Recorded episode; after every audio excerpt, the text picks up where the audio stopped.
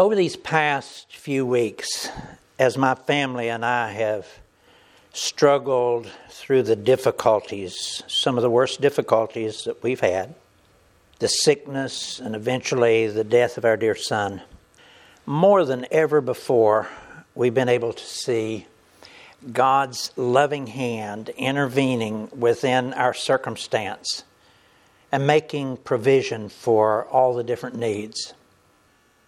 And as God usually does, He used people. He used people to help us, most of whom we knew, but also people that we had never met before. But all of them were working together towards a goal of helping us and helping our dear son. And I was reminded all over again of how God has put within his provision to those of us who love him this special body of people whose calling it is to reach out to people who are in need and to meet their needs. And then, as I began to study through these few words that I'll read for us in a moment from Luke chapter 8, I was able to see how, during those beginning days of the new church that Jesus was forming, how he would eventually arrive at forming that special body of believing helpers the body of Christ, that body of Christ that has been blessing us so much recently in our time of need. And throughout this whole experience, I've been reminded that our God is big. It's the only word that I can think of. So very big, big in ways that our minds can't imagine. And though my own mind is too small to fathom the concept of God knowing about everything, everything that is, and everything that's taking place at the moment, and everything that will take place. He, he does know all of that. And He's ever and always near to us, even when we don't feel that He is. He is ever and always near to us, right up close, knowing everything that's taking place and every thought that we think. And He's so powerful. He really is so very powerful. He's able to cause things, anything, to take place that He desires to happen. And amazingly, everything He does is good. So very, very good. I've been reminded over and over again of just how amazing God is. And again, in most all of the things that God does for each of us, He does it through people, through other people, especially through that special body of Christ that He's formed within the hearts of those who have received Him as Savior and Lord. And again, here in these first few words of our scripture passage for today, we can see how the Lord is beginning to form that special body of Christ and how that special body of Christ will be doing its very special work of helping Him and helping His disciples and helping others within the larger body of believers within the church from that point on. Here in this passage, we'll begin to see how, through the Holy Spirit, God gives people within the body of Christ special gifts and special talents.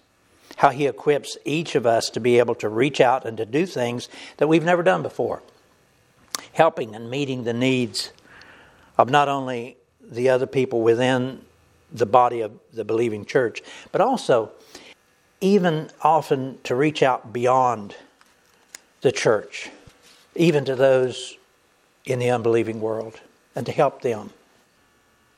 In 1 Corinthians chapter 12, God describes this special body of Christ and how each member of the body goes about interworking to accomplish his special purposes. Listen and note carefully how each part of this body of Christ is to care for the other members of it. But at the same time, each part of this body of Christ is dependent upon the others within the body. And here God wisely uses the example of our physical bodies to help us in our understanding of what He's doing. And you'll notice in here as I read this that some of the parts of the body don't think that they're very important. And that takes place within the church, within the body of Christ, within the church. Some folks don't think that what they're doing is that important, but it is. Everyone is as important as everyone else. Let me read this for you. This is beginning in 1 Corinthians chapter 12, being in, in verse 14. The body does not consist of one member, but of many. If the foot should say, Because I am not a hand, I don't belong in the body, that would not make it any less a part of the body. And if the ear should say, Because I am not an eye, I do not belong to the body, that would not make it any less a part of the body. If the whole body were an eye, where would the sense of hearing be? If the whole body were an ear, where would the sense of smell be? But as it is, God arranged the members of the body, each one of them, as He chose. And I'm going to add, each one is important as the other. Goes on in verse 19 If all were a single member, where would the body be? As it is, there are many parts, yet one body. Folks, God is so wise and He's so ingenious in the way that He reaches into and meets our needs. Each person taking up the role that God has assigned to them, with everyone then being able to prosper in the purposes that God has assigned to them. Now, here in today's passage, we'll see an example of how, how God was doing this very thing. Each person equipped for their part in the body of Christ, each person being faithful to carry out that purpose. Some of those purposes may seemingly be more important than others, but they are not. Not in God's eyes. This is Luke chapter 8, beginning in verse 1. Now it came to pass afterward that he, this is the Lord Jesus, went through every city and village, preaching and bringing the glad tidings of the kingdom of God. And the twelve were with him and certain women who had been healed of evil spirits and infirmities. Mary called Magdalene, out of whom had come seven demons, and Joanna, the wife of Chuza, Herod's steward, and Susanna, and many others who provided for him from their substance. Now, first, I want us to note that while it's contrary to the prevalent belief within our culture today, there really is no shame in being poor, in owning nothing, none of the riches of this world. In reality, it really is more often a blessing when a person is not bound by the demands and the necessities of ownership. The Lord Jesus understood those things, and He knew that it was best that as He dwelt among us, here in this flesh, that he remained poor, never owning or possessing anything. Because, folks, as we know, everything that we own owns a little bit of us. Jesus knew that it would gain him nothing to have man's wealth. He had already been that great and mighty King of glory in heaven, owned everything. And, folks, with only the word of his mouth, the Lord Jesus had spoken everything into existence that men now count as being important to them. Those words in John chapter 1 He, the Lord Jesus, was in the beginning with God. All things were made through him. Without him, nothing was made that was made. He created everything, and all of those things belonged to him, but he himself had no desire to own or to possess any of it. And so then, with great humility, he laid it all aside and he ministered to us. He came and he died for our sins. Folks, Jesus' only need while he was in this world was the nourishment that was necessary for his body. But beyond that, Jesus knew that it would be a better thing that he not own anything. So, in his great wisdom, he instead placed the possessions and the wealth of this world into the hands and into the watch care of His creation, you and me. And in that way, men and women, you and I, if we are so inclined, we can use all that He's given to us for the care and the benefit of other people. And that was the very special circumstance and situation that we see in this scripture passage In his providential plan of creation, Jesus had both created the things of this world and he had also created then a need for those things food and clothing and shelter and protection. But he did it all with the special purpose in mind of drawing men and women into a oneness with each other, oneness of purpose, oneness in salvation. God is such a masterful genius in his plans and purposes. His plan was then and is now for each man and woman to have fundamental needs that require the personal involvement of other people. Their personalities, their talents, their gifts, all of it coming together for the common good of each other. I don't know about you, but I think that is very clever of our Lord. To put within us a need for oneness, to come together, to not just have what we have and hold it for ourselves, but to take that which we are given and form a oneness with each other. Listen to these words that God tells us about oneness in John chapter 17. He says, I do not pray for these alone. This would be his disciples that he's speaking about. I do not pray for these alone, but also for those who will believe in me through their word. Because he was equipping them with these special gifts of the Holy Spirit. He says, I do not pray for these alone, but also for those who will believe in me through their word, that they all may be one as you, Father, and I are one, I in you and you in me, that they also may be one in us, that the world may believe that you sent me. And the glory which you gave me, I have given to them, that they may be one just as we are one. I in them, and you in me, that they may be made perfect in one, that the world may know that you have sent me and have loved them as you have loved me. Of all the special blessings of God, folks, our oneness is a most precious and helpful blessing.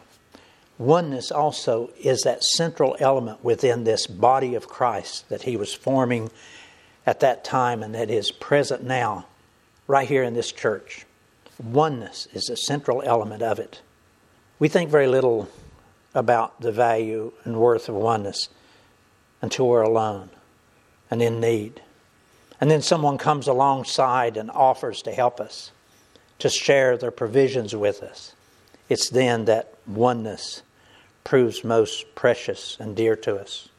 And I experienced that. My wife and I experienced that so much during these past few weeks as people would come alongside, some to offer comfort, others to bring us food and other things that we would need, other provisions that we would need.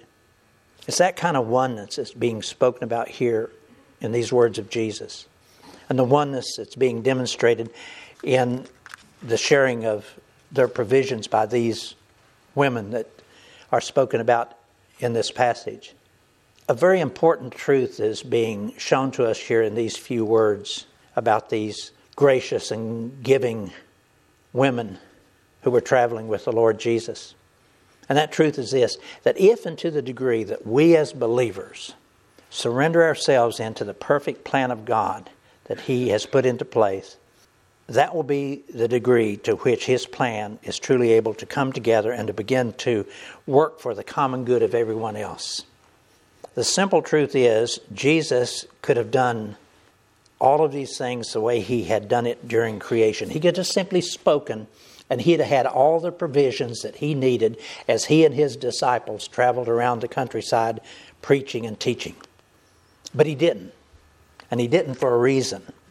He knew that it would be a far better thing for the body of Christ to come together and then to reach on forward to meet those needs. That was true in that day, and it's true in our day. As we mentioned a moment ago, through the indwelling presence of the Holy Spirit, God gave us, you and me, very special spiritual gifts. You and I have spiritual gifts given to us by the Lord to equip us so that we can reach on forward to meet each other's needs. You and I are born into this life with talents. But in addition to those talents, God has also given us special spiritual gifts. Gifts that can do things that natural talents can't do. he talks about those spiritual gifts several places in the scripture. I've shared these with you in the past, but I want to read some of them to you. He gives them to us in 1 Corinthians chapter 12, in Romans chapter 12, in Ephesians chapter 4. Listen to some of these gifts, some of which you have. And you and I need to know what our spiritual gifts are so that we can use them to reach on out and help other people.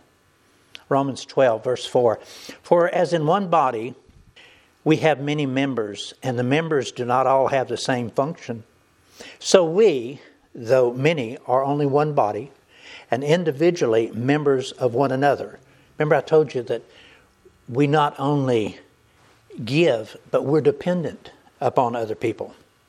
Having gifts that differ according to the grace given to us, let us use them then.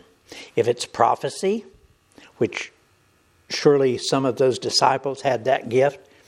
If it is prophecy, then in proportion to our faith. If serving, in our serving.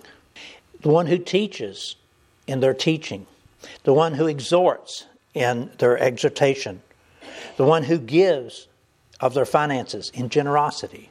The one who leads, leading with zeal. The one who uh, does acts of mercy with cheerfulness. Folks, within the special spiritual gifts that God gives to us, are found all the provisions and all the abilities that any of us will need for life and for godliness. And if we'll only join into the oneness with God and with each other that He has put into place here through these special gifts, all the needs and desires of each person's life can be met. Like to pause here and say to you that this is not the usual way of life in our culture. Most all of us in our culture, we take what we earn and we take it back to our home and we spend it on ourselves and we delight ourselves. That's not what the Lord is saying here. He's saying, I'm providing you all that you need, but I'm giving you especially a large portion that you need to be sharing with other people. Now, think again with me about what I've been saying. First of all, in our natural birth, God fashioned all of us with basic physical, emotional, and spiritual needs. At the same time, He then generously equipped us with many talents and abilities. But also, in our new birth, when you receive Christ as your Savior, in your new birth, He gave you special gifts spiritual gifts that He wants you to use for the benefit of blessing other people.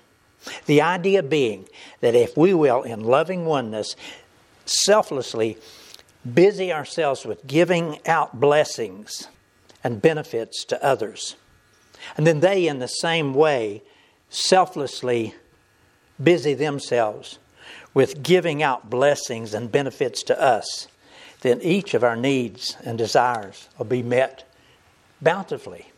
All of us giving and none of us left lacking in anything.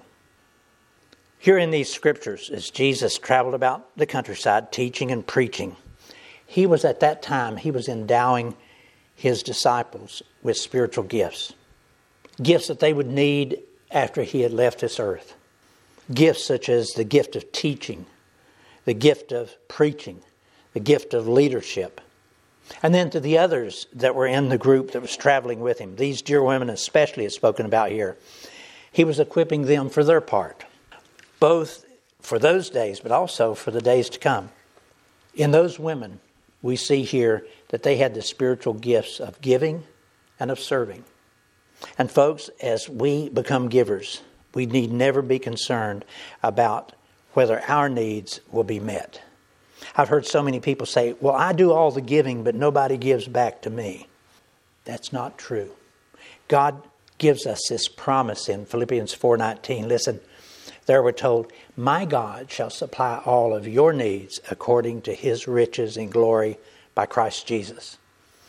Those words were given by the apostle Paul to the people who lived in Philippi who had provided for his needs. And so he said back to them, My God shall supply all of your needs according to his riches in glory by Christ Jesus. Because you were willing to give, my God will give back to you. Listen, when oneness of spirit and of purpose bind people together in that way, then all manner of plan and activity can go forward.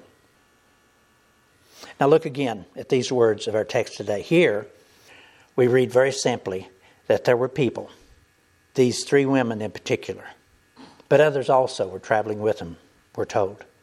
They traveled with the Lord Jesus along the countryside as he would preach and teach, and they were making provision for him and for his disciples out of their own personal finances.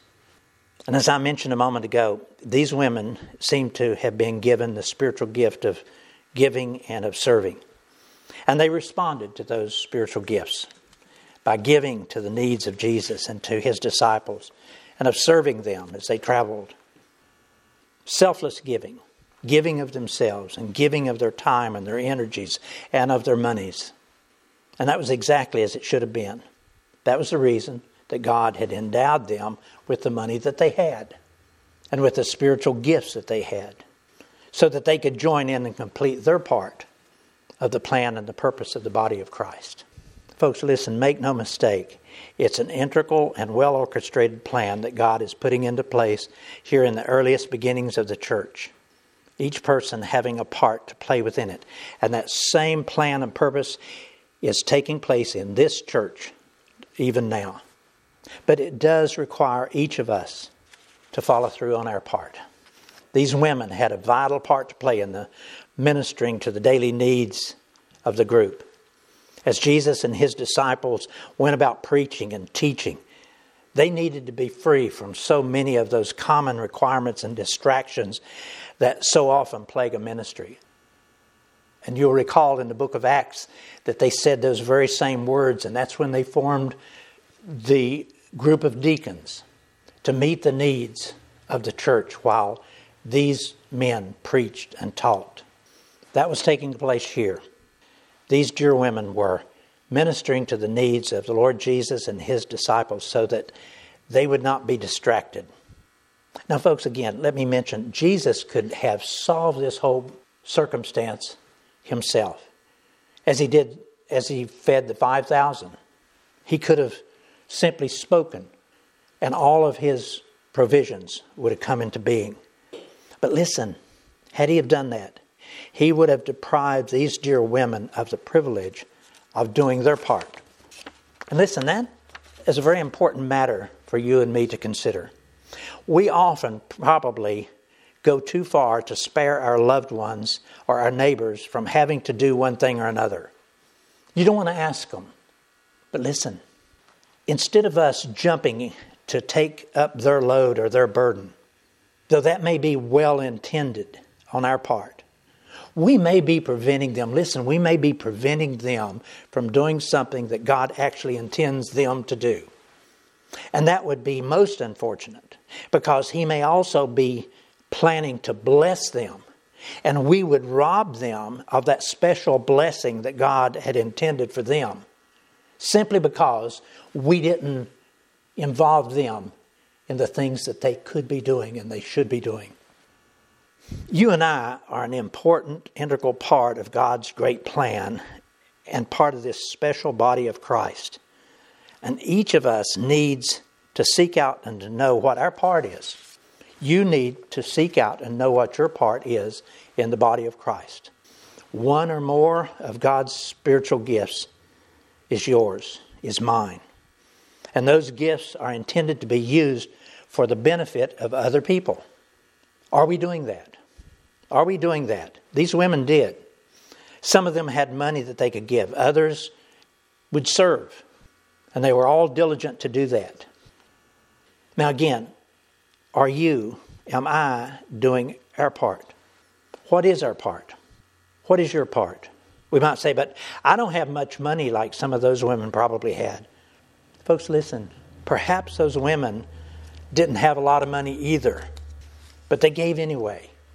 And God made it to be plenty enough to meet the needs of Jesus and his disciples. The question for you and me is Are you, am I, giving of ourselves, of our finances, of our abilities, of our talents, are we giving to meet the needs of Jesus? Are we simply using our time and our money and our energies, our abilities for our own needs? Now, even though you may think that you don't have enough money or abilities to do the things perhaps that these women did to provide for Jesus. But let me assure you that you and I do. And he tells us, gives us this guarantee that I read just a moment ago from Philippians 4:19. And in those words he promises to you and me that if we will be generous with our time, our energies, and our abilities, then my God shall supply all of your needs, my needs, according to his riches in glory by Christ Jesus. Let's pray. Father, we confess we too often take what we've got and go over into, into a corner and hold it for ourselves. Sometimes we have extra, but we put it away for a rainy day in case we need it later. But that might not have been your plan. Your plan may have been for us to give that extra to someone else. Not just someone who would walk by, but someone we should seek out to see if they have need of what we have left over. And that's not only in our finances, Father, we know that. It's in our abilities, in our comforting conversation, in our exhortations. Help us not to take these gifts that you've given to us and simply hide them in a corner in case we need them later. Help us to bless you and to bless all those around us.